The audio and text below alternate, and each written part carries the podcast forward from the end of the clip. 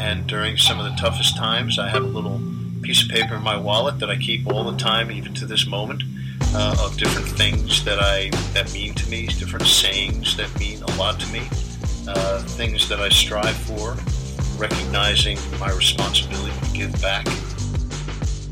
Reoccurring mantra I got into in college where I would just say, I'm going to break the mold. Two days after my second injury, my dad flew out to Indiana and we drove home. Went right up to my room, slept for a day, and then I woke up the next morning. I spray painted my wall. No quitting me.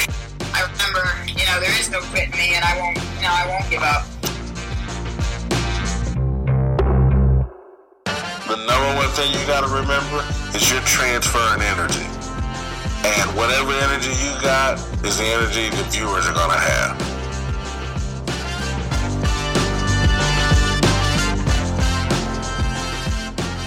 You are listening to Intentional Performers with Brian Levinson, where we talk with experts of craft about their journey and what they have intentionally done to be their best self. As we talk with them, the hope is that we uncover intentional gems that you can use in your life. Now, let's kick it over to Brian to introduce this week's guest. Hello, everyone, and welcome back to the Intentional Performers Podcast. I'm Brian Levinson. So excited to have you with us for today's show, where I chat with Dr. Michael Gervais. Michael Gervais is a high performance psychologist. He's also the co founder of a company called Compete to Create. He also has an amazing podcast called Finding Mastery, and he works with some of the top performers in the world. So he works with the Seattle Seahawks, he works with NBA players, Olympians, military personnel, and all kinds of corporate leaders. He actually works with Microsoft in a number of ways. So Gervais has developed clarity for the tools that allow people to thrive under pressure. He's a published, peer reviewed author and a nationally recognized speaker on issues related to high performance. And if you play in the high performance space like I do, Dr. Gervais is really one of the leading experts in our field, and his podcast is just filled with wisdom and gems on how to intentionally set your mind to be your best. So he's the perfect guest for this podcast. And I can't tell you how excited I am to share him with all of you. So, Dr. Gervais is going to talk about his journey into sports psychology, his upbringing, his philosophy, how he thinks about sports psychology, and he's going to bring all of that to you. So I'm so excited to share him with you. And when I do, if you could share it with the world, I know there's a lot of people in the sports psychology world that are going to listen to this. Let's get it out to some of our peers. Uh, for those of you in the business world, this conversation will be great for you as you're trying to achieve high performance. And certainly in the sport world too, uh, this will very much resonate with you and your friends and your community. So let's share it on Facebook, Twitter, LinkedIn, wherever it is that you're social. Uh, share it there. And then also, if you could write us a review on iTunes, it really does help us out. Lastly, we have a Patreon homepage. You can go over there, backslash intentional performers. And if you could throw us $5, $10 a month, uh, we really do appreciate it. It really does make a difference as we continue to build this podcast out. But without further ado, I'm so excited to present to you Dr. Michael Gervais. Mike, thank you so much for coming on the podcast. We are in Hermosa Beach, and this morning I got to wake up and see the sunrise. It helped that I had East Coast time, so I was up early. And uh, what a way to start your day! And what a nice little view you've got on of the beach. And Hermosa is a cool town. I've never been here before, so it's good living here. So thanks, thanks for coming out. Uh, happy to do this with you. Yeah, I'm excited to be here too. I wanted to start by just giving people a little bit of a perspective on your sports psychology journey or your performance psychology journey, however you see it. I know a lot of people that are going to listen to this are in that community, uh, so I want to serve them a little bit. So, give us some perspective on how you got introduced to sports psychology, when that was, why you were interested in it, and all that good stuff. Mm. Where do you want me to start? You want me to go way back, or do you want me to start with something like relatively new? I want you to go way back. Yeah, it's okay. So the like the the first beginnings of me becoming aware that there's an influence in the mind and how we do things was with my one of my first sports, which was surfing. And there's two types of surfing: free surfing and competitive surfing. And during free surfing, it was no problems. Like it was great. It was exciting. It was hard. It was wonderful. There was all types of embedded risk and challenge, and that was great then I was a completely different person under competitive conditions. I, I don't know, something changed. I didn't know what changed. How old were you when you realized This, this? this was like around 15 years old, where I was in a competition, and I, I didn't like it. I loved surfing, but didn't like competing.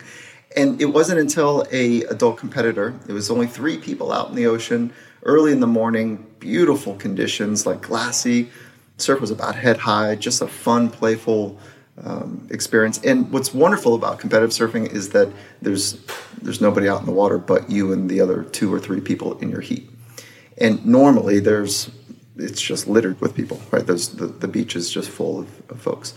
So it should be great. Like it should, but it wasn't. And I don't know if you've ever had the feeling where it feels like you're disconnected to your body, not in some kind of crazy, you know, way, but like it, the, my body just didn't feel normal. My legs felt different. My butt, my my feet felt different. My arms felt different. My whole body was different because, come to look back, my mind was different. I was thinking about it differently. So I'm out in the water, feeling just like, what am I doing? That's a thought, I know, but the feeling was anxiousness, and the thought was, what am I doing? Like, why am I even bothering with this? I, I'm, I'm miserable. And a competitor paddled by me and he says, Gervais. Now he sees me surf all the time. And he says, Gervais, you got to stop worrying about what could go wrong. And I thought, how does he know what I'm thinking? I mean, that's all I was doing. I was, what happens if I do this? What if I, if I catch a rail? If I don't get out of this heat? And I made it too, way too big of a deal in my own 15 year old mind. And so, like a good competitor, he paddles off and I'm sitting there by myself. And I said, okay, well, he's right. I should stop worrying about what could go wrong. He didn't tell me what to do. and uh, I just had this little moment in this, again, this 15 year old mind where I said, well, let me start thinking about what could go well, what could go right. And that was the uh, initial flip for me. And I just sat out, out in the back and I thought about what could go well. And it, it's not like that was this lightning bolt moment. I think sometimes in retrospect, it might seem that way as I'm telling the story, but it was a, it was an important moment for me to say, you know what? There's something about my mind. What were you like as a 15 year old kid outside of the water? Yeah, happy go lucky, pretty, you know, whatever. I, I'm, I've always been, I think, a little bit off access. You know, I, I really like uh, pushing on the edges of whatever it is. And um, yeah, I think that life was good for me. It wasn't like there was anything wrong that was preceding or creating this anxious mind I had, but um, it, I just couldn't sort it out it, when the lights turned on, and that, that's where it started for me. And how did that realization impact you away from surfing? You know, actually, I, I, I actually didn't hear what you just said because I was still I was thinking about something else. So it's hold on a minute. Well, how about this? Tell me what you were thinking. Yeah, for sure. I was going to say it is that you know, if one of my mentors were listening right now, what's up, Gary? He would say, "Happy go lucky. What are you, are you crazy? Like, Mike, you're so freaking intense. Like, come on." And so I have this image of myself with this kid bopping around high school and whatever, like not going to classes really. It, class school was hard for me. High school was hard. And it wasn't hard because academically it was challenging. It was much more about a social event that um, was going to lead to something fun outside of school, meaning surfing with the guys. When you say not really going to school, so are you skipping school to go surf? I, yeah, I don't want to sound like I'm a hoodlum or by any means, but I did everything that you possibly could inside the lines to um, minimize the amount of time I was in school. And it sounds like that, that's I don't know some sort of Machiavellian trick that I was doing, but I, I I wasn't interested in it at all at that point. And leading up to this place where my parents was in my living or kitchen one one morning, no, it was afternoon. There was sun out, so it must have been one afternoon. And my mom pulls me aside and she says, "Hey, listen, Mike, we tried, we tried our best to help you navigate through high school, and um, I got a PSA on my PSAT. I got a zero because I went surfing. On my SAT, I got a zero because I went surfing. So my entrance exams were um, not going to get me into college. so they said that we tried. You've got two options: either get a job and get out, or go to community college. And I, I piped up like, I'm not going to community college. Like, who goes to community? Like, I'll never get out of there. And why, why would I go to community college? come to find out, they kind of knew that. So there was another school that they had lined up for me, which was it was called Marymount College, and um, that ended up being a decision that I made to go to Marymount College, which is a private small school, two year school, but it looked overlooked a surf spot that I loved. So I knew I had this model in my head that I could go surfing and go to school, kinda. So I was just going to extend my high school career a little bit, and but I got tricked I got, because that's where it all it, everything changed for me there. And there was three men there in particular that I'm incredibly grateful for. Can you tell us about those three men? Yeah, it was a philosopher, a psychologist, and a theologian. And we walked into a bar. Joking. But it was. It was Dr. Kuzio, Zenka, and Perkins. And the three of them were buddies. And there was this little community that they built with each other. And I can only imagine, I don't know the extent of their friendship, but from a 19, what am I, 18 at that point, 18 year old kid, it looked like those three guys were kind of switched on. They think about kind of the same things you know, religion, spiritual conversations, philosophical conversations, and the mystery of the mind. And so they, I feel like they saw me coming. They wrapped their arms around me and they're like, Hey kid, like there's some cool stuff that we're into. You might be into it too. Meanwhile, I, to get into that school, I tested into remedial math and remedial English.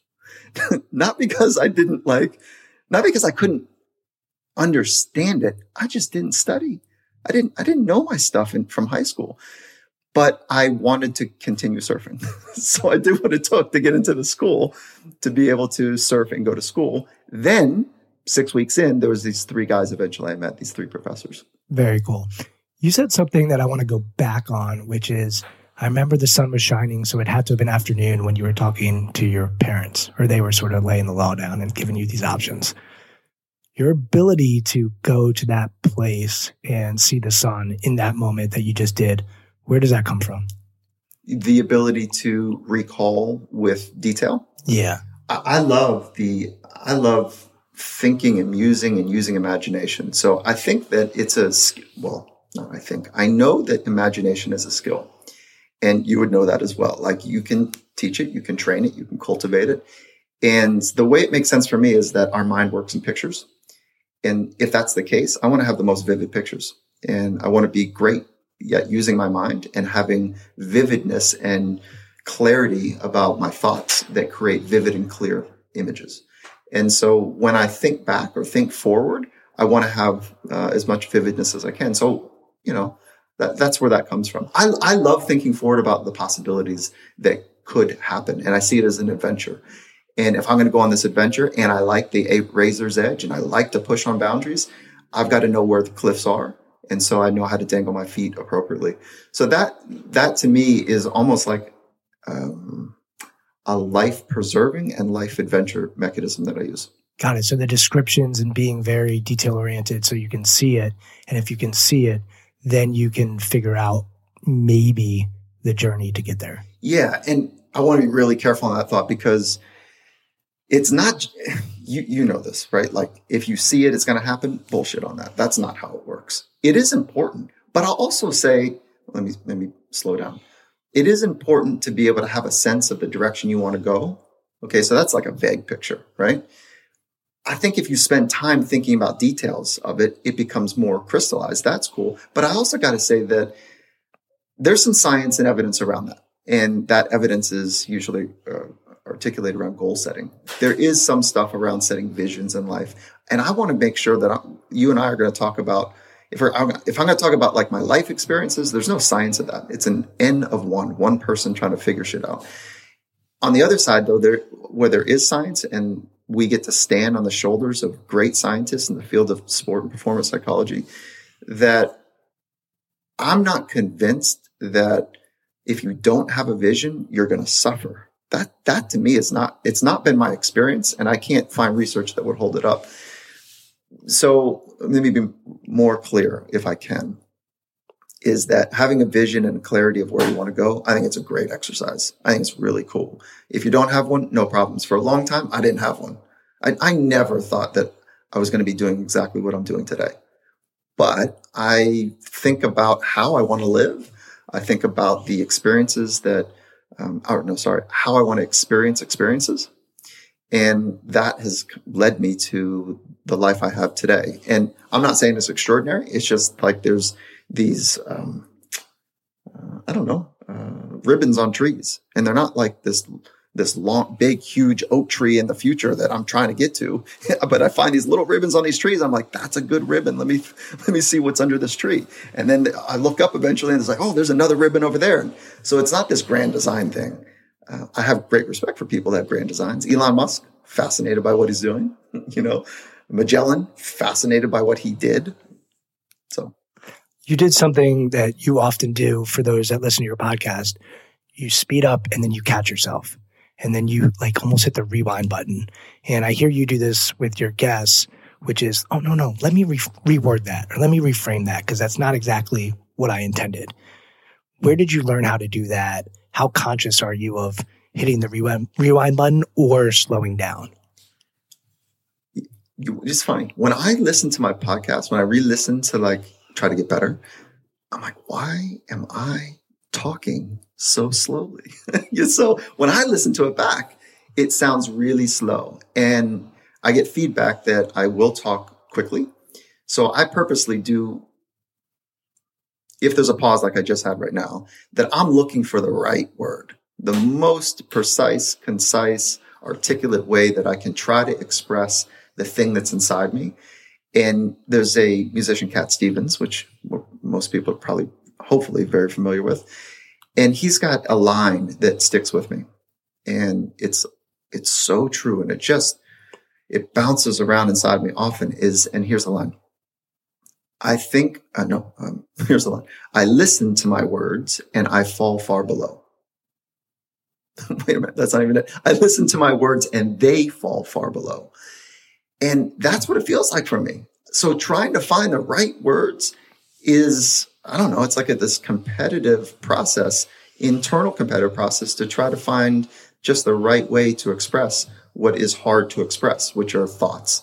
They're invisible. It's hard to do the thing that you and I are doing right now at a level of precision. And so that, that's it. So I don't know if I'm aware of it or not, but I know actively most of my day, I'm looking for the most precise way to articulate something that I find to be beautiful and uh, nuanced and layered and um, I just love it, which is the mind. I, I flat out love how the mind and the body and craft, all three of those work together in rugged and hostile environments. Very cool. I want to go back a little bit because you explain this love, this deep passion you have for surfing. So much so that it is the top priority, at least it seems like, for 15 year old you, 16 year old you. So much so that, you know, the college that you go to works because it has a surfing option. Do you remember the first time you got on a board? What that was like? Um, and if you could just paint that picture for us, I'm curious about it. Yeah, there's three parts to the story, and I, it's a great question. And I don't think in any recent, I don't know if anyone's ever asked me that question. So cool, thank you. Um, and I'm also thinking right now, like i have got this other narrative in my head, like, why are you talking so much about yourself, Mike? like, stop. Because you're on my podcast. Yeah, I know. So, okay. um, all right. So, first time I remember it was around a group of guys, and that was like a peer group, and they were going to take me surfing for the first time. And I was scared. I was nervous. Where are you? Here, you know, in Southern California. Um, Redondo Beach is where the kind of the first time it was a burnout beach was the name of it. And there's a name, there's a reason that there's a name for burnout. And so there I am, and I've got this board. I remember my arms sh- uh, shaking just a little bit, my my legs shaking just a little bit. And a surfboard is uh, fiberglass, so it's kind of hard, kind of soft, but it's got these three fins that come out the back that are sh- sharp enough to um, definitely give you some lacerations. And the surf was way too big. like it's kind of like the classic um, example, like your buddies take you up to a ski hill and they push off a black diamond. That's what this moment was looking back. No lessons, no guidance. They just grabbed their boards and jumped out. And I tried to figure out what they were doing by just watching. Little, literally though, I'm shaking. And the reason I'm shaking is because I don't know what I can swim. I've got a sense of um, industriousness about myself and I can figure things out. But this is a brand new uh, environment and I'm loving it. So there's the, like the, the sickness about it is I'm shaking, I'm nervous, and I love the thought that I'm going to go do something that is right at the edge. And I'm a young kid at this point. And so I jump on my board. It's cold because the temperature here in the water at that time was cold. It was like 64 degrees probably. So that adds a different level of chill. And uh, I just remember being out, finally getting out back. And so you got to paddle through, which paddling on a surfboard alone is challenging. I'm going to they didn't give me a proper learner board. It was a small little surfboard that was in, you know, older brothers, uh, not my older, but one of their older brothers leftovers. And I finally got through the surf. I'm exhausted because the small muscles I've never used before are being taxed and used. And I'm sitting out the back trying to do everything I can to sit. And um, I watched what the guys were doing and they were turning around and paddling into a wave. And that took probably I don't know, 15, 10, 15 attempts to try to get that down and time it and everything. And finally I found, I caught one. And it sounds. Um, Hold on, 10, 15 attempts. Any idea what your mindset was like as you were quote unquote failing? Yeah. I was like,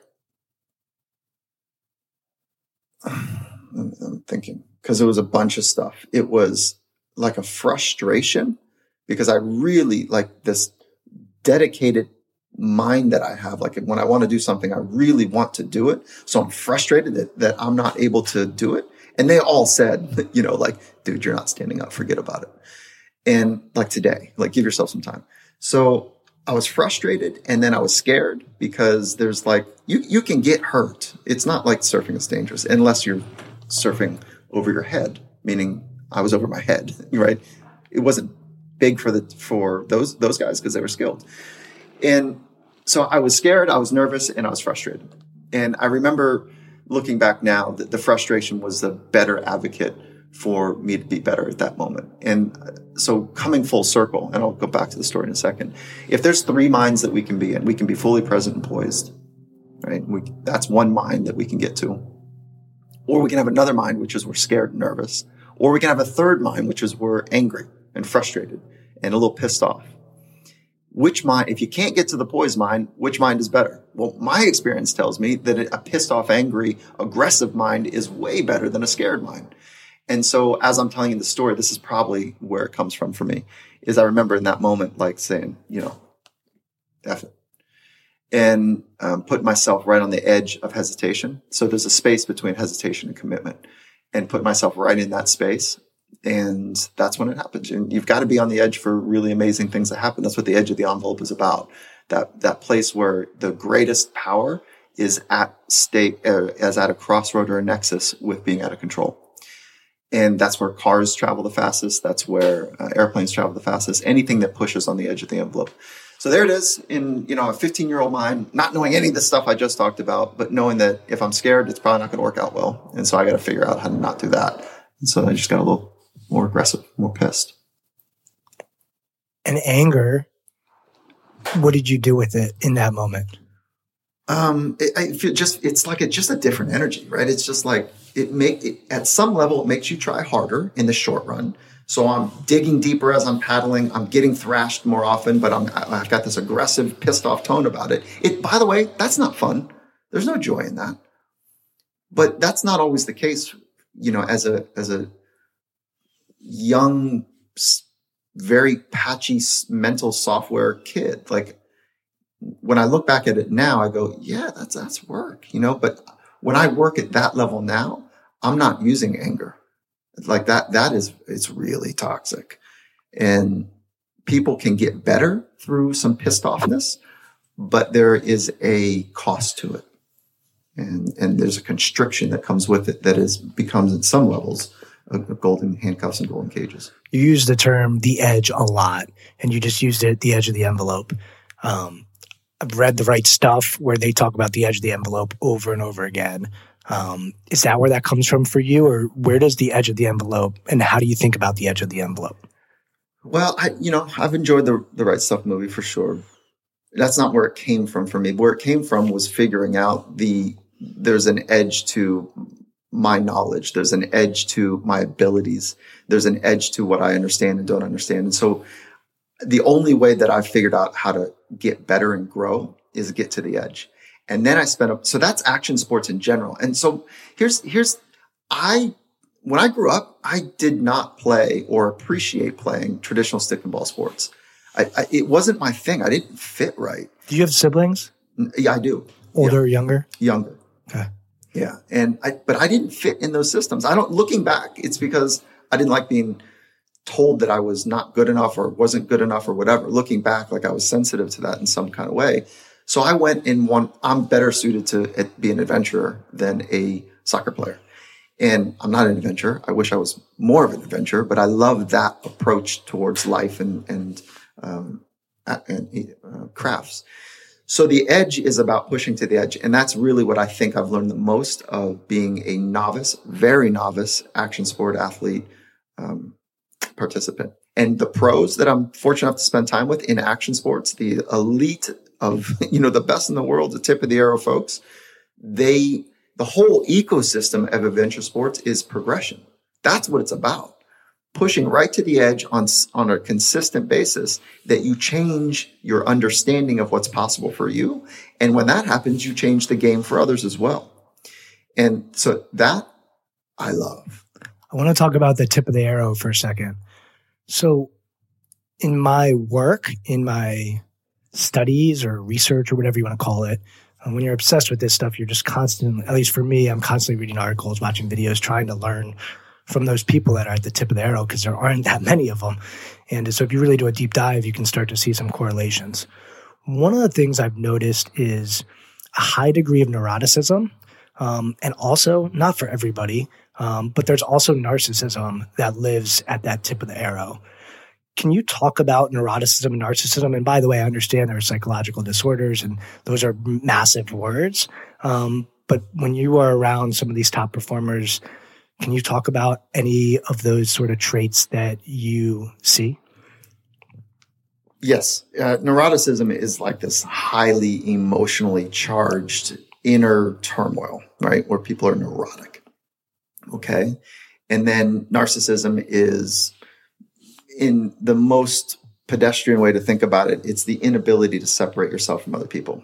So if I'm a narcissist, then it's then and you're wearing a shirt that I don't approve of, I'm going to make you feel really bad, right? Because you're representing me in a bad way. That's great. It's great. Both of those are levels of crazy. Okay, and I, I say that word with a little bit of fun in it, but at the same time, like it's just so bizarre that it it the people that live around them feel crazy and that's where I think that term comes from, is when you live with a narcissist or a neurotic person or you work with them, you end up feeling crazy hmm. because it's different. It's really different. Okay, so now now let's just take that into pro sport. When to be the best in the world, to work that hard, to be that dedicated to something, it comes from somewhere. And then the question is big, does it come from a place of beauty, of inner peace? Does it come from a place of you know, joy and happiness? Or does it come from something that's a little bit edgy and crazy? And when I say crazy, I mean neurotic, narcissistic, obsessive. And my experience has been there's more of that than there is of deep joy, contentment, and peace. Doesn't have to be. And at some point it can change and shift. For the true clinical folk that is a narcissist, narcissist, NPD, narcissist personality disorder, they don't change easily um, bipolar disorder, uh, not bipolar, um, borderline uh, borderline personality disorders don't change easily. The, the, real work has to be applied internally for those for those folks, and there is there's some of that. Now, now, there's also some narcissism, nar- narcissistic personality disorder. There's some narcissism to believe that you know what, out of the seven billion people in the world, out of the 7,000 that are in, in my uh, uh, talent level in the whatever kind of pool in college, or I don't even know how many people play college basketball. I, I really don't know that number. But let's say out of um, the 70 people on an NFL team, that I can be the number one across the other 32 teams as well, the best in the world. That thought of grandeur is in some ways necessary. It's it's part of the ecosystem to think that you can do extraordinary things. Is it narcissism? Maybe. Is it high belief systems in your capabilities? Maybe. So it's tough to say where these lines are crossed and it's very gray. in some ways. And I also want to paint a picture. I want to make sure that I'm not painting a picture that there's just one way at the top. They are more similar than dissimilar, and there's a lot of variance, and there's no one way. There's no secrets, seven steps, tricks, that hacks. There's no hacks. There, there are, you know, they are more similar than dissimilar, but um, the variance of between them is is what you would imagine. I think. So we could pull on the variances, and that would be a long, long conversation. Uh, but if you were to say similarities, where would you go with that? And look, I always say there's more than one way to eat a Reese's. Like generalizations can be very dangerous and, and tricky. But if we're pulling on that thread a little bit and finding out what are some similarities of those people that are at that edge as you talk about, what would you say some similarities would be? Complicated question, and I know I know that you're sensitive to that. So I'd say some of the similarities are, um, it's like there's th- definitely three variables that we need to look through the lenses of: genetics, skill development, and environmental conditions. Right, and so some are freaks; they're born that way. And 41 inch vertical, eat cheeseburgers and have a you know an, an eight pack. Like LeBron did not lift weights till he was like 25. so like, there are freaks, you know, and and okay, so that's part of it. okay. When you get those folks that do category number two well, skill development, and they're the hardest workers, you've got a franchise um, player, you got a franchise person, you got somebody that is really going to make others better because they're they by far are naturally are highly gifted and they work their ass off to exploit or express, you know, what's inside of them. And so you can have low talent, moderate talent, if you will. You, there's a line by one of the uh, quarterback coaches that I know that says you gotta um, to be in the NFL. You've got to be extraordinary just to suck. That's a cool thought. Just to get into the league, you've got to be flat out great to suck in this environment. Okay, so does that make sense? Hundred percent. Isn't that cool though? And so, so then skill development. Um, most people in in the in the leagues or or otherwise, they work pretty hard.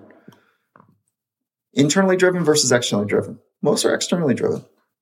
Money, car, recognition, fame, early on, until that becomes found. And um, once that's found, it's pretty hollow.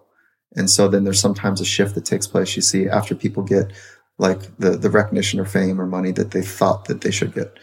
So that drivers change at some point for folks as well. And as you're talking, I'm thinking also about the majority of people that are listening to this are not pro pro athletes.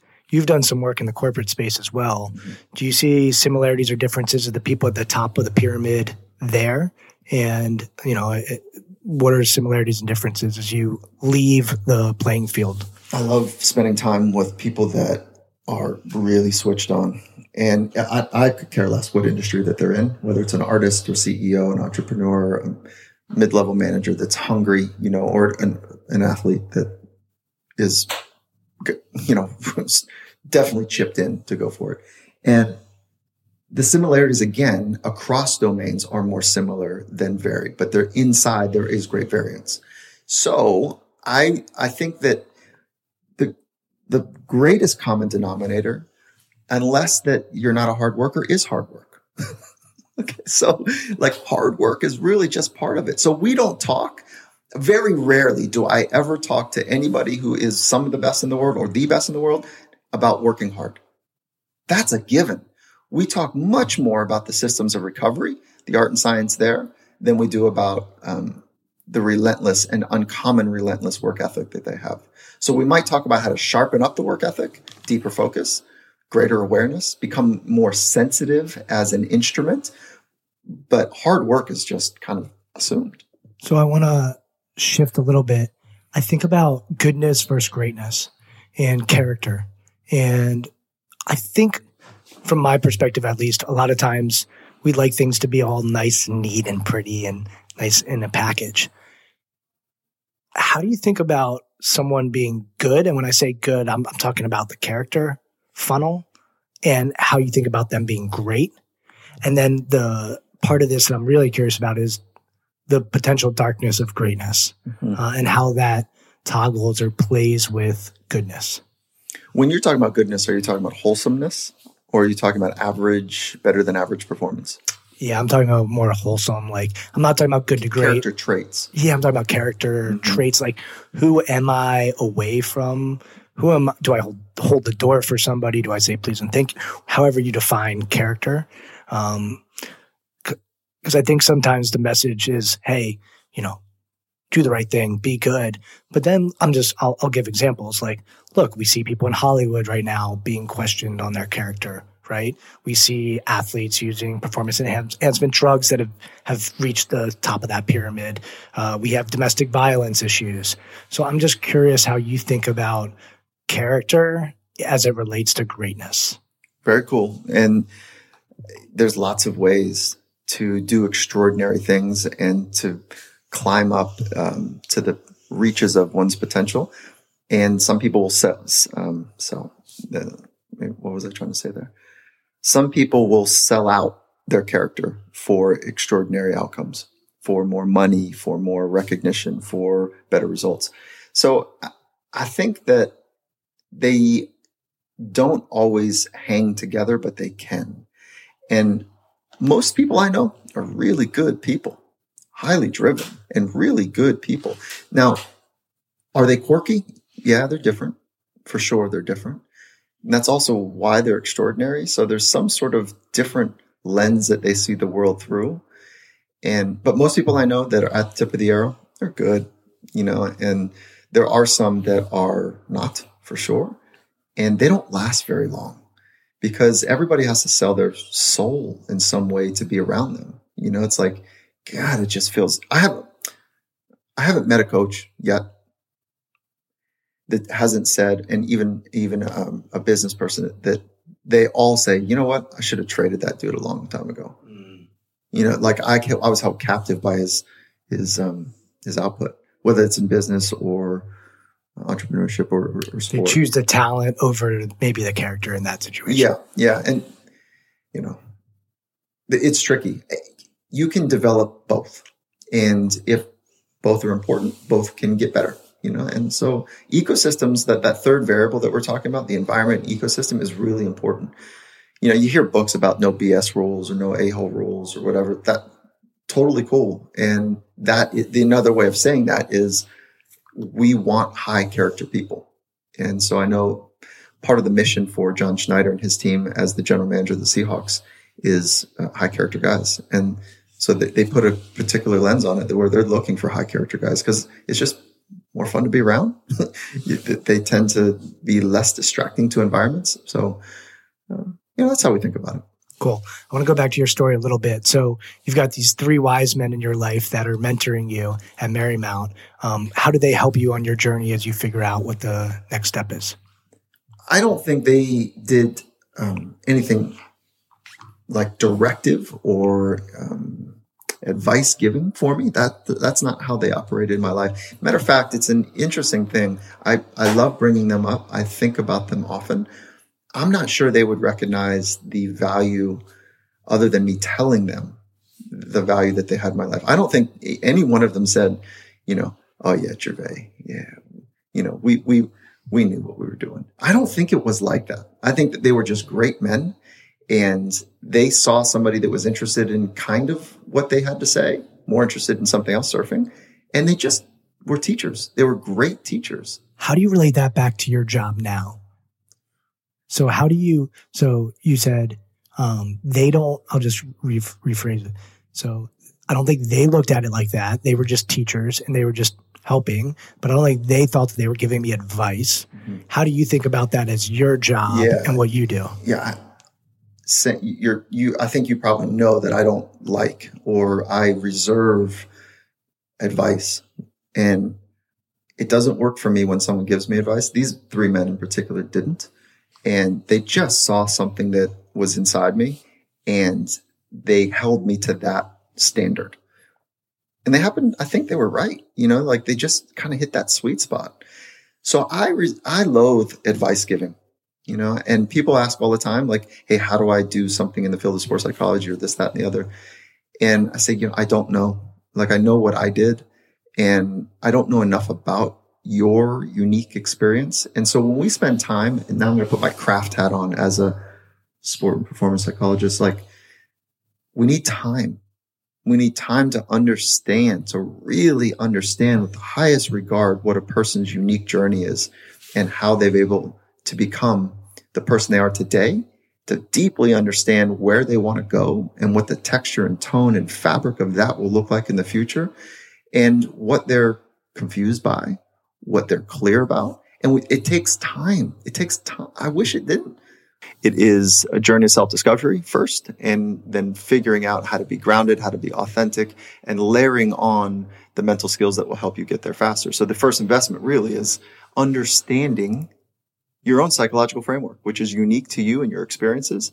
And once that thing becomes more sturdy, then mental skills begin, begin to really advance or accelerate um, the ability to learn and go for it in more cir- circumstances. So you do the deep work and then you lay on the mental skills. Inform everybody what those mental skills are that you have in the toolbox that you then share with the clients that you work with. Mental skills, like it's pretty mechanical, right? And the mental skills that are often published in research are goal setting, uh, arousal regulation, which is like, can you be calm and intense at the same time? Deep focus, um, self talk, self confidence, and imagery. Like those are kind of some of the basic ones. I don't know if I missed one there.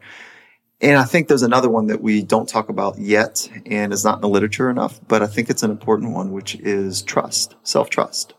I think that's a skill and it's part of a framework, but it's a skill to be able to trust yourself to say at a deep enough level the right stuff to build confidence. So self trust, I think, is a skill that doesn't, that is like this um, concept that doesn't get talked about enough. Can you just unpack self trust a little bit? So for, I know you're saying the research doesn't cover it, but how do you see it and how do you work with it in your work?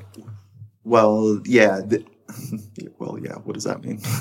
the the concept that I can trust myself to do difficult things, and I can trust that whatever comes on the other side, whether that is feedback that is easy to deal with, like winning, or feedback that's hard to deal with, like whatever, and so I trust myself to be able to adjust to whatever information is coming back to me.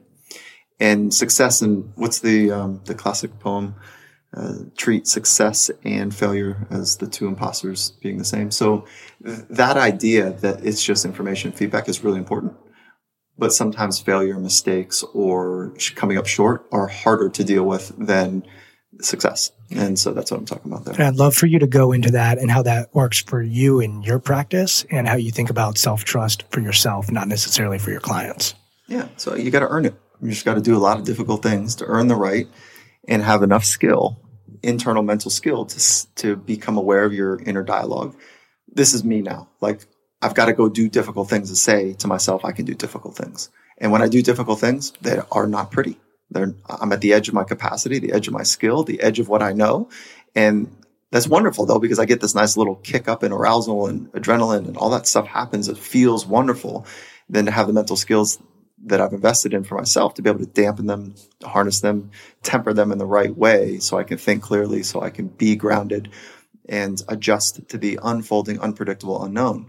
That for me, that's what it looks like. But to earn the right to say I can do difficult things, I got to do difficult things and have a, that as part of my body of work. And when anybody does difficult things, it ain't pretty. It's it's hard and it's difficult to do, and it doesn't mean that um, things are going to turn out just the way you think they should, or just the way I think they should. So dealing with new information as new information has been an incredible accelerant for me personally. And new information, meaning success or failure or mistake or um, being fluent, that I don't know. It's just it just gets a lot easier at some level. at that level, I think it gets easier for me. And I'm not trying to say that I got it wired by any means. I'm saying I value doing difficult things where I look ugly. Okay, where it's not pretty. What are the, what are some of those things? Emotional vulnerability it begins there. It's not physical. Yeah, it used to be physical for me, and it's not that anymore. Uh, I, sometimes it doing things that are physically difficult are triggers or mechanisms in to expose thinking and expose the emotions that come from it. So, you know, when your heart is pounding out of your chest because you're in an environment or terrain that is difficult and hard, and I, don't mean just like, oh, you know, I could walk out the door of a I don't know, hot yoga class. That's hard, but you're fine if you walk out the door. By, by the way, you had to probably spend a lot of money to go to that class anyway. So life is probably okay if you're spending whatever number of dollars to go to the class. I'm talking about like in surfing, there's a thing called tombstoning. And I have such respect for these guys that are surfing 60, 70, 80 some foot waves right now and the conditions that they're putting themselves under. Ian Walsh, Kai Lenny, if you're not familiar with those names, are legends in being watermen. And what that means is that they put themselves at great risk each time they go do the thing that they love. And there's a concept called tombstoning when if you're under long enough, if you don't have a life vest on that's going to uh, bring it to the surface, if you're under long enough, you'll see somebody's board tombstone and it's just that the tip of the board pops out and it's kind of floating across the surface. That means you're stuck underwater in some way. And I don't know if you've almost drowned. And I don't know if you've had that experience, but it is um, I'm rolling my eyes because I actually did when I was a kid, but I don't remember it. But I've been told about it. Mm. So like, my eyes are going to the top of my head because I'm trying to think back. Like I know whose house it was at, and I wonder. You know, you were talking about memory earlier and attach, and you, we talked about you seeing the sun as your parents were talking to you, and my head also went to this place of like, I wonder how much of that is truth, and I wonder how much of that is created inside of yeah, us. Yeah, memory's not great. Yeah, memory the science on memory is yeah, really it's, crazy. yeah, it's it's not very good. And and you know, if you can, if you create enough, if you if somebody were to tell a lie and say it often, and the vivid vivid the vivid imagery that comes from it would get confusing to the truth, right? So we are not we are machine we are meaning making machines in some way, and so we have to just temper our memory and so so I appreciate that too. And sometimes like I'll say this to my friends all the time, like, is that how that happened? Do you remember it that way? I'll say my parents are like, Mike, that's not how it happened. You were 12, not eight or whatever. It's like, really? But isn't that fascinating too? The interpretation or the story that we tell ourselves and how we interpret events dictates how we look at those events. And so the interpretation, there's amazing power in. And so, you know, I, I think the interpretation is one of the things that I'm fascinated by. Like, how do you interpret things, right? Uh, That's psychological framework for me. The way that you interpret your own thoughts, other people's thoughts and actions, if, if they share their thoughts, and events that take place. Like, how, how do you interpret them? That filter is really important. And if we think about this in an oversimplified way, the brain is like three pounds of silly putty that sits in the skull. Most amazing machine. It's not a machine. It's an organ. It's a tissue that is, we, we have no idea what, what's happening there. And it, it's the findings that are pouring out of research right now are amazing. like just amazing. But what is governing that? And the field used to be split that the brain created the mind. And there's folks that are saying, no, no, no, the mind is this thing that governs the body. And there's a relationship between the two, um, like a, a freeway system that goes back and forth. So, what is it? We don't know. We don't know what it is. Some scientists are like neuroscientists are like, no, it's the brain is the is the thing. And this ghost in the machine, what are you talking about? Where's the mind? Where are your thoughts? Okay. And then, but if I look within, and I think if you, when you do the same, you would say, no, there's, there's something else there. This concept of consciousness, did I make it up? Did we make it up? Or is it real? I want to make it really simple. I have thoughts. I can choose thoughts once I'm aware of my thoughts. And the thoughts that I have form um, thought patterns. And those thought patterns eventually turn into habits where I don't have to think about them so they can slip into non consciousness. And once I have those in place, those are the building blocks for my framework. Who built it? Who built your framework, your software, if you will, running the hardware of the brain? Who built it? I bet it wasn't a world class coach. I bet, I bet your mom and dad, as great as humans as they probably are, it's me. Yeah. And, and your first coach that told you you look, you don't look good in purple, you know, or your first, you know, one of your uncles that made fun of you, whatever. Like they, you know, your kid, peers and kids that made fun of you, that's all part of it too now. So I'm not saying that we need to go back ever to become better. It is important to know the framework that we sit on so that we can adjust accordingly to have a sturdy, strong framework. and those filters are really important to, to, upgrade. We upgrade the filters in our AC and our heating systems. We need to upgrade the filters that we have that how we see the world. So, how do you constantly evolve how you're thinking about psychology or your philosophy or your framework with what you've come to believe in? How do you toggle that? It's not. It is not. Nothing for me is set in stone. Which the danger of that is it becomes flimsy, right? And so I have this thought, like I, I know the alphabet and I know that there is probably a second, third, fourth alphabet, but the alphabet that I've chosen to understand, like I've got a pretty good way that I think I think about it. I know there's some hesitancy in there because, man, it's complicated. You know, the mind is really complicated. So I feel like um, what I know, I I have a good sense of that, but I'm also open for interpretation and upgrade at any any point. So I feel like I'm a beginner that has um, a, a, body of knowledge and a body of experiences that are important. And what I haven't experienced yet is probably more important. So I'm open to upgrade and I'm hungry to upgrade. And how do I do that? I get uncomfortable, meaning that I run to the edge of being emotionally vulnerable as much as I possibly can, which is not easy for me, at least.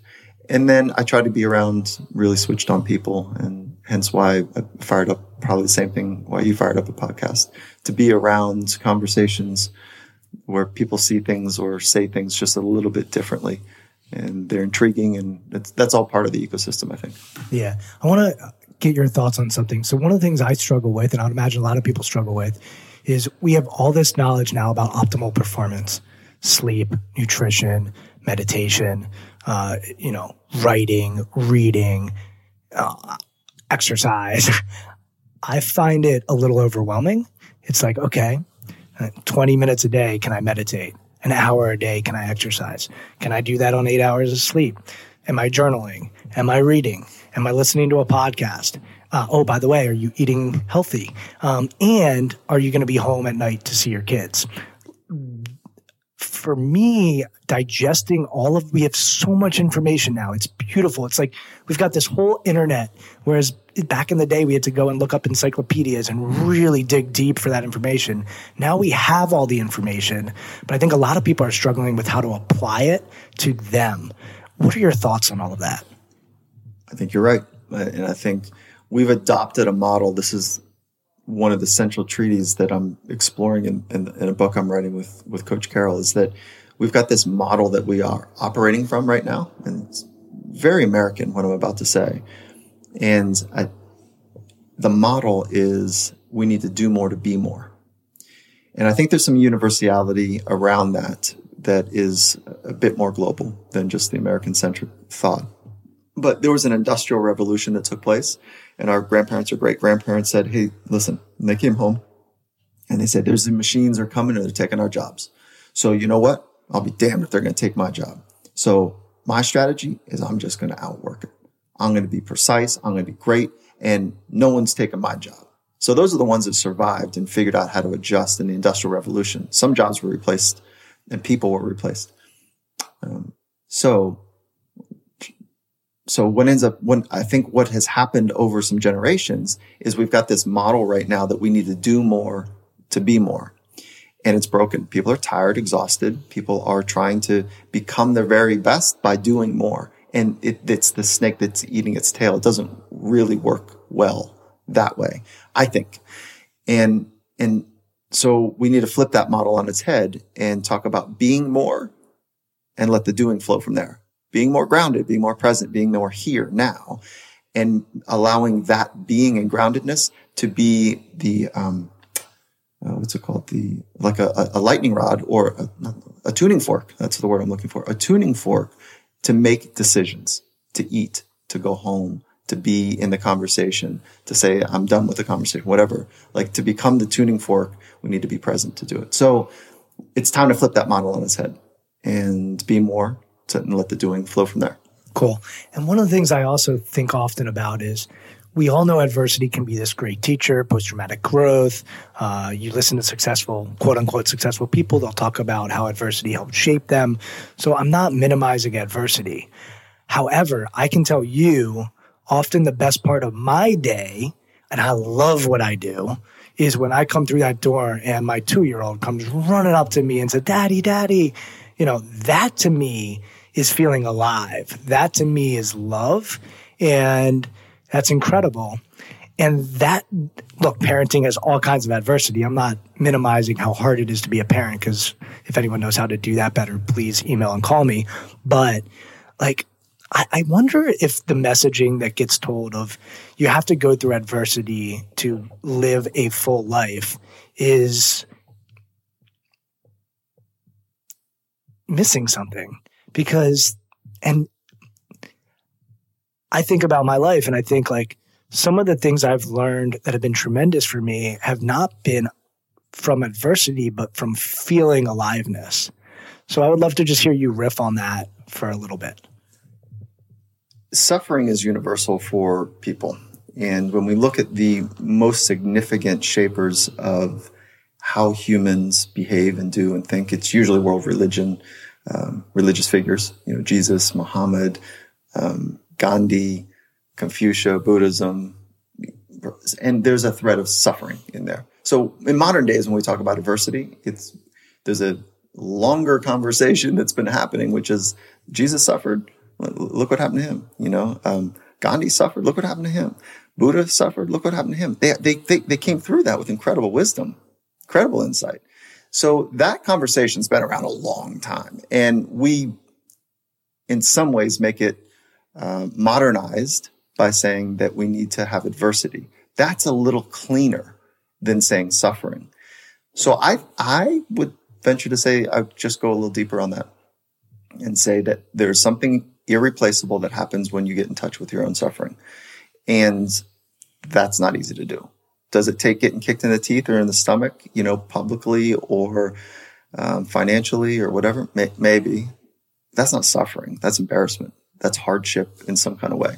So I think that the deeper tone to that question is about um, suffering. How do you define suffering? Oof. I mean,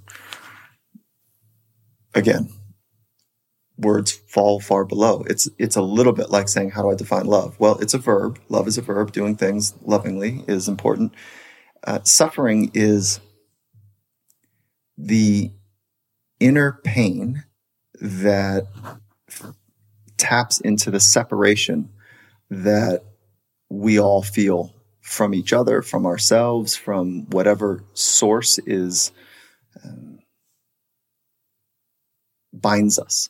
And so suffering is a deep, deep pain that takes place for people. It's not embarrassment. It's far deeper than that. It's not loss or grief. It's different. And suffering is an anguish that is um, life changing. And some people get stuck in suffering and there's a clinical disorder for it. And some people use and feel that suffering and figure out how um, that becomes a universal truth and they embrace it and they accept it and they're not, they've basically pet that lion on its head and knowing that that lion can eat them. So suffering is deep and I don't have a definition. You know, I'm sorting it out in some way right, right now with you, but if you felt it, you know it. And I, if you're not bullshitting yourself, you felt it. How about success? How would you define success? Yeah, success is pretty plain. You know, for me, it's it is the expression of authenticity, and so success is going for it. Success is knowing that you've done everything you possibly can in the best possible way. It's having an alignment between your thoughts, words, and actions. And so, what I just described, there's three functions that I just described to it and the alignment piece is really important for success. But you've got to know what your thoughts, words, and actions are and how they're lining up for a particular aim in life and, a, and a, almost a mission, a purpose, if you will. But the effort towards it is also part of the equation. So even if you don't know with great accuracy your thoughts and your words and your actions and why the hell we should line them up in any kind of way, the trying and attempting to become your very best and be your very best for other people not just so that you're a stud, but so when you're more present and more grounded, more authentic for one reason, so that you can help others do the same. And it, that call for authenticity, I think the world needs that in many ways right now because we're inundated in the next generation and this generation, our generation, inundated with highlight reels, Instagram, short clips on whatever, Twitter, you know, look how great my life is, snaps that the, the highlight reels are, uh, you know, they're cool, they're fun, but my life is better than yours. Look at my pictures is challenging. It is interesting when you look at the suicide rates for our young people, and the, they're on they're in those worlds. They're living in those worlds. Yeah, and you, uh, your your kids are not this age yet, but bullying is a you know a twenty hour phenomenon now. It's not just happening at school, and so the whole ecosystem that this generation's coming up with is going to be different, and it is different and great in many ways, and challenging in others. So you have such a way with words. How much of your time do you spend writing and thinking about these things and trying to make sense of complicated, complex, um, nuanced words? I don't write. Uh, I, I, think that I, I wish I did. I love. I have such regard for the muses of the world that have created amazing stickiness and and phrases and words and, and dialogues that impact people. But I, I, that's not my thing. Like I wish I was better at it, and I'm trying to write right now, and I slog through it when I write. And but I have a great appreciation for what words elicit. And I think I listen. I listen to people. And then I was like, oh my God, look how they stitched those phrases together. And look at the response I had when so I'm I'm aware of words and I want to be better at them. And so that I thank you for that. You know, so I don't know where it comes from, but uh, I, I do value the accuracy in, of words for sure. So you listen and then you play it back in your head, and then there's some stickiness for you in your head when you play it back. No, okay. So let's let me see if I can deconstruct it better. Is that when I'm cho- uh, there's there's like two parts. When I'm ch- working to choose or find the right word there's like a calibration of is that accurately representing what's inside of me? And you care deeply about that. Yeah. Oh, yeah. I think that that's it. Really, I think that for me, um, being able to authentically express yourself sounds a little cheesy, but that's it. Like, what's happening inside me, and how well can I express that? Whether it's in a deep committed, not committed, in, in a deep conversation with somebody, whether it's hard or easy. Like that's what it's about. Really, that's the human ex- exchange of the need and calling for relationships, or it's being able to describe in the best possible way the invisible and how the invisible works. But you know one of your best strengths, and I'm I'm making the assumption here, and it's maybe an assumption others have made that the work that you do on your podcast is similar stylistically to the work that you do when you don't have the microphone on? Is that yes and no? Yeah, there's some framework stuff there. I, you know, no one taught me how to hold a microphone and ask questions. Like I'm not an interviewer, but I'm curious, and so I think that that's what comes out in the podcast. Like I'm just curious, and I feel really fortunate to have these amazing people that I get to have conversations with, and they are switched on and curious as well. So, in like when there's no microphone on, I'm very much a Rogerian based um, clinician. So explain that to people. Carl Rogers, right, was this incredible human, and he had some very core tenets, and he was a one of the founding fathers, um, or most impactful, I should say, for me, um, psychologist. And so I was trained in a Rogerian approach.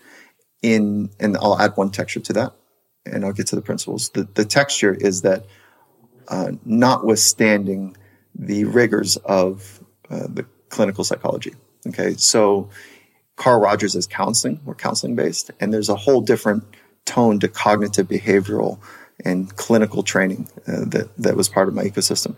But Carl Rogers, he had two basic principles.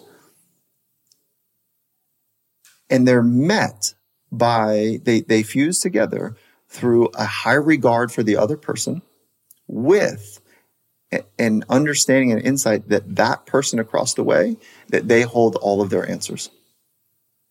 So having an incredible high regard for the person and that they hold the answers for themselves. So that, that's essentially where it comes from. So I got to figure that out. I got to figure out like, okay, if I have high regard for you, you have your answers. How do we get that to come forward? And what, what are those ways? I don't have your answers. I am not giving advice. Yeah, but one of the things that I think you do is you create distinctions on vocabulary to make sure we're at least speaking the same language. Yeah, calibration is important, right? Really important. Mm-hmm. Um, I'm curious is there anything that you do from a habit standpoint to intentionally set your mind uh, on a daily basis? Yeah, I've got a, f- a couple things I do in the morning just to prime things up. Um, uh, there's no rigidity about this to me, but I find them to be a nice little calibration, and it wakes up particular parts of the brain. Uh, the, there's four things that I like to do in the morning before I even get out of bed. And the first thing is I just take one breath, and maybe that one breath turns into four, five, six, seven, whatever. It's a small little hit, if you will, of um, sending a, a signal to my brain that I don't need to be anxious. I don't need to be anything other than right here. A long exhale has been paired with safety. So before I switch on, I want to make sure I'm grounded and I'm clear and I'm just clearing the mechanism the best way I can, brain and mind. So one deep breath for sure. The second is a, a second step is a thought of gratitude. And so I just light up the part of my brain around gratitude, which precedes joy and happiness. And that thought of gratitude, there's nothing more complicated than imagining something that you're grateful for. It could be five dollars in your pocket. It could be eyesight. It could be anything. You know, the the roof over your head. But feel it. So think it is one thing. Feel it's another. And so just making sure I snap those two together the best way, or fuse them in the best way. And then the third is uh, I work to have an intention, and that's a fancy phrase, almost a mystic kind of voodoo thing, but it's not meant to be that. An intention is concretely how I want to show up. So I knew we were going to have this conversation. So how do I want to show up at this conversation? So can you give insight into how you thought about that this morning? Yeah, just uh, put a snapshot in my mind about like what is it like inside of me when we're having this conversation. And then I'll do those for whatever events I know that I have coming up for the day. So quick little snaps of how do I want to be? And that helps like to calibrate back to the core values that are and the core principles that are hopefully guiding my thoughts, words, and actions. And if I can have an intention of lining those things up in this concrete conversation that we're going to have today, then then I'm doing right by me. And so that I do just take a quick little moment on that. And then I take my, my, pull my sheets off, put my feet on the ground and just take a moment to feel where my feet are. That's it. 60 seconds, 90 seconds, sometimes three minutes, whatever. And that just is a priming of my mind and brain to get me going. Do you still surf? Mm-hmm. Not as much as I'd like to. You know, there's a different rhythm in my life for sure, but um, yeah, yeah. So I'd love to close by you sort of closing the loop we were using sort of the sports psychology journey for yourself. And this usually happens when we do podcasts because to me, it's like, all right, well, that's just a starting place. But the beauty of the podcast, which is what I love about it, is we, we take it wherever it takes us. Uh, but can you close that loop and give us sort of bullet points on um, your journey, uh, education wise, or um, you know the, the steps along the way. And the reason i'm so curious about this is i think we're all at different parts in our journey. And not to say that your journey is the way that everybody should go. I hope uh, not. but but it's hopeful, it, it's helpful for people yeah. to learn from others that have gone on a similar path so that they can figure out all right where am i on my path? Where can i shift? Where can i adjust?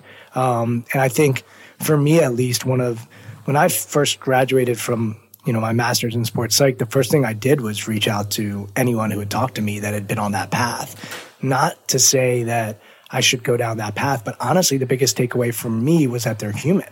So these are the people that, in some ways, were where I wanted to go. And being able to talk to them and have questions and listen to them really helped me realize that, well, I can I can do that. So I think there's probably some young person that's listening to this conversation that might listen to your podcast and for them to hear where your journey uh, has been is helpful for them to at least humanize it. Um, and so that's what I think the value is. Major headings and a few subheadings in, in the chapters of my life would be uh, grew up on a farm, learned how to, from a young age, be connected to the environment, and it wasn't easy. It was there's some hardness to that. A very loving family that um, wanted the best for each other, and they they moved out into from the city to the farm to create uh, just the right family structure that they always had in their head and their heart. And so chopping wood by age eight to feed our, to, to heat our home, like there's some tough stuff that you have to do on a farm. Okay. And no small violins in my world. like that's just the mechanics of it. Eventually my dad moved into a corporate life and we moved to California. And when we moved to California, what ended up taking place there is there was um, uh, an integration that I had to figure out. So we moved schools mid school, and I had to figure out how to integrate. And I was a hick, hillbilly, moving to the city. So that you can imagine some of that it wasn't easy. East Coast, West Coast too. It's That's not right. like it's Yeah. not like you're coming from Virginia, moving to Washington D.C. or Richmond or you know any of those. That's right, yeah. All, there's different cultures. Mm, for sure there was. And I didn't fit in. I didn't have the right clothes. I didn't have the right language. You know, like it was totally different. So then what ended up happening is my, uh, my parents moved again in midstream and we moved down to Southern California. And I remember it was the first, uh, both instances, I- I've been in more fist fights than I'd like to talk about. And it's the, the, the expression of violence and the act of violence i don't i'm not condoning it by any means but i figured some stuff out about myself there's a moment in time and i don't wish violence on anyone period and there was a moment in time in each of these that i'm conjuring up in my head right now that i either would i'm going to sit down and when i say sit down i'm talking about stand up for myself sit down drop my hips and like do a violent act with another person or run. Anger versus scared. Yeah, and it's commitment. It's there's a space of hesitation. Too much hesitation gets people hurt. Too much commitment can get people hurt too. So there's a space in between, and that space in between, the spaces in between, the spaces in between, like that thought is so real. And I wish that everybody has as many opportunities to know the difference between um, w- what they want to fight for and what they won't fight for. So that ends up being a, a small little chapter in my life in a couple different uh, cities. And I didn't know I was an anxious kid that had, um, I'd say, a punk attitude that was super intense, a little bit bored with the world. And uh, as soon as something got triggered, I used frustration, anger to you- sort it out. Were your mom and dad either of them like that? Uh, my dad. Yeah, like for sure. Mom more on the codependent, loving side, and you know, dad more on the aggressive alpha male side. Um, and so I, I have, I didn't learn it, but I think it's genetic. Uh, it's in there. I had to unlearn it for sure. And so, And I'm just curious for you in those moments of, I'm going to say anger. I don't know if they're rage, but the moments where you chose to fight, Mm-hmm. what did that feel like for you? it is going to sound awful, but there's a um, in- incredible cascade of neurochemistry that takes place in those moments of real fear, real threat, real challenge that also is an incredible aliveness. And you can find it on the edge of a 20, 30 foot wave, 15 foot wave, six foot wave if you're, or two foot wave if you're not good at it. Like right at the edge, there's this neurochemistry that takes place. So it can become very confusing for young kids and young people. That fear mixed with adrenaline can be wonderful.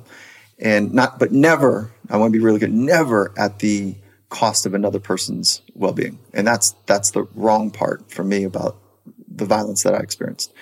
There was no reason to fight other than I was a scared kid, and, and I think another kid across the way wanted to be a punk, or I offended them in some way. So this is young kid stuff, trying to figure it out. But my so my last fist fight, I was way too old, and I, came home, and my wife was like, you know, just this disgust when she looked me in the eyes and was like, "What are you doing?"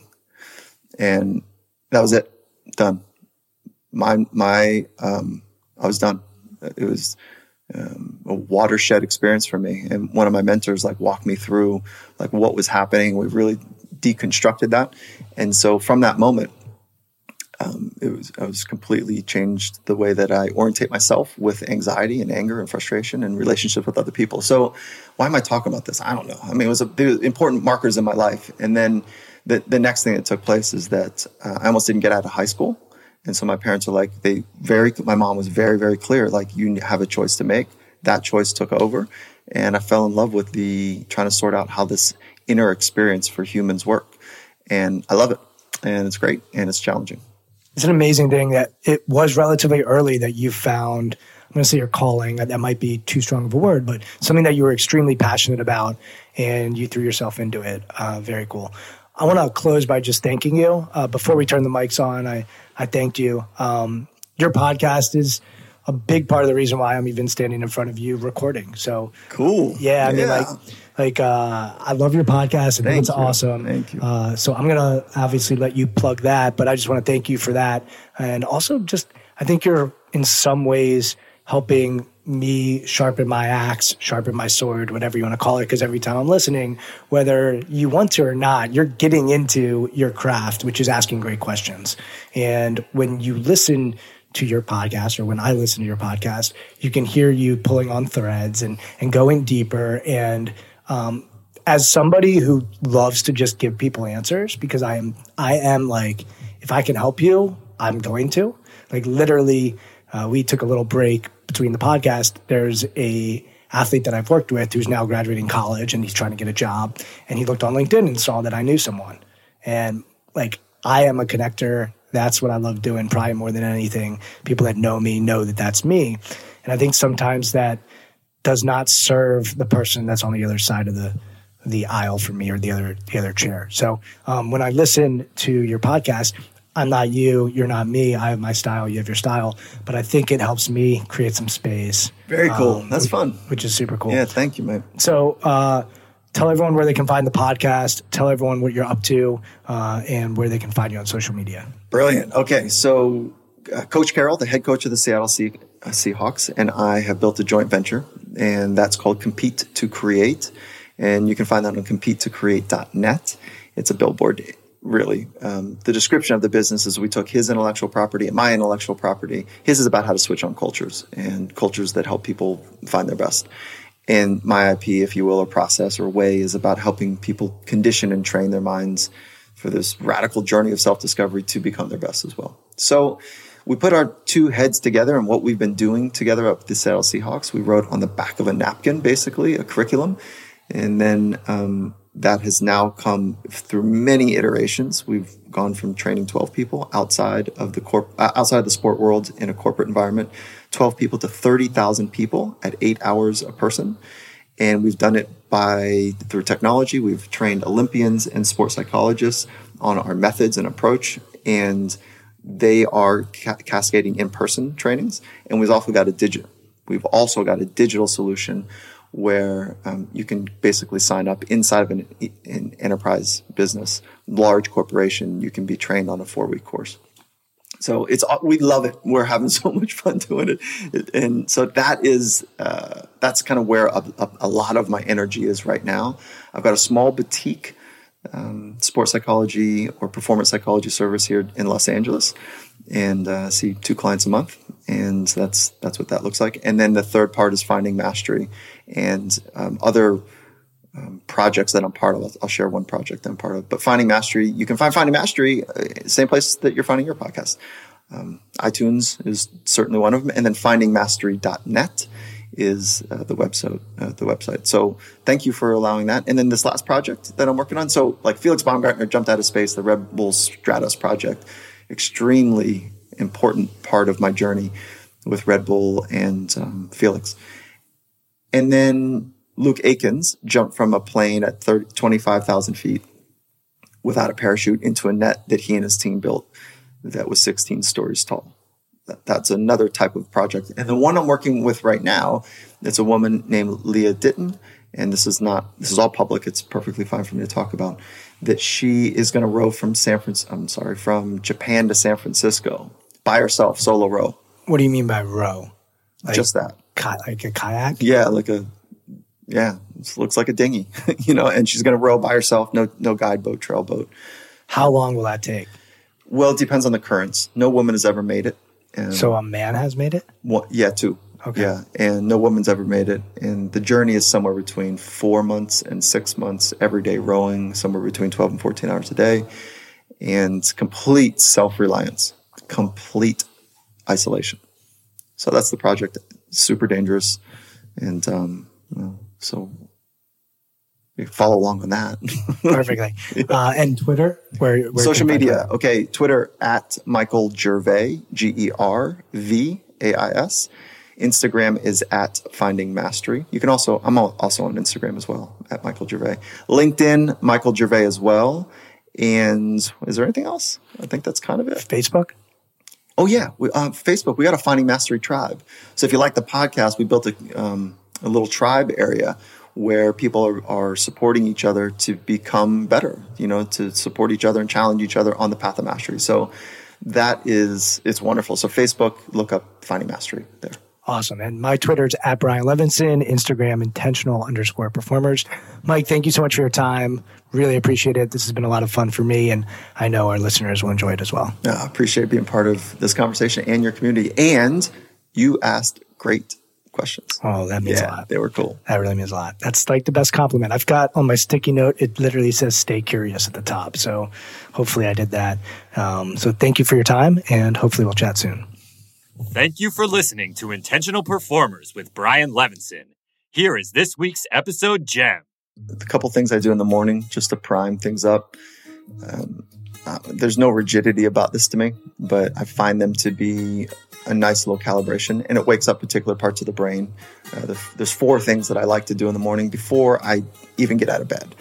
And the first thing is I just take one breath, and maybe that one breath turns into four, five, six, seven, whatever. It's a small little hit, if you will of um, sending a, a signal to my brain that I don't need to be anxious. I don't need to be anything other than right here. A long exhale has been paired with safety. So before I switch on, I want to make sure I'm grounded and I'm clear and I'm just clearing the mechanism the best way I can, brain and mind.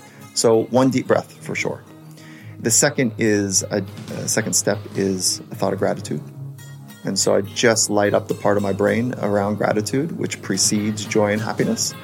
And that thought of gratitude, there's nothing more complicated than imagining something that you're grateful for. It could be $5 in your pocket, it could be eyesight, it could be anything, you know, the, the roof over your head.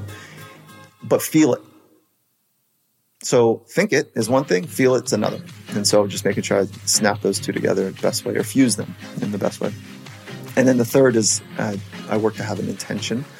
And that's a fancy phrase, almost a mystic kind of voodoo thing, but it's not meant to be that. An intention is concretely how I want to show up. So I knew we were going to have this conversation. So how do I want to show up in this conversation? Put a snapshot in my mind about like what is it like inside of me when we're having this conversation? And then I'll do those for whatever events I know that I have coming up for the day. So quick little snaps of how do I want to be? And that helps like to calibrate back to the core values that are and the core principles that are hopefully guiding my thoughts, words, and actions. And if I can have an intention of lining those things up in this concrete conversation that we're going to have today, then then I'm doing right by me. And so that I do just take a quick little moment on that, and then I take my, my pull my sheets off, put my feet on the ground, and just take a moment to feel where my feet are. That's it. 60 seconds, 90 seconds, sometimes three minutes, whatever. And that just is a priming of my mind and brain to get me going.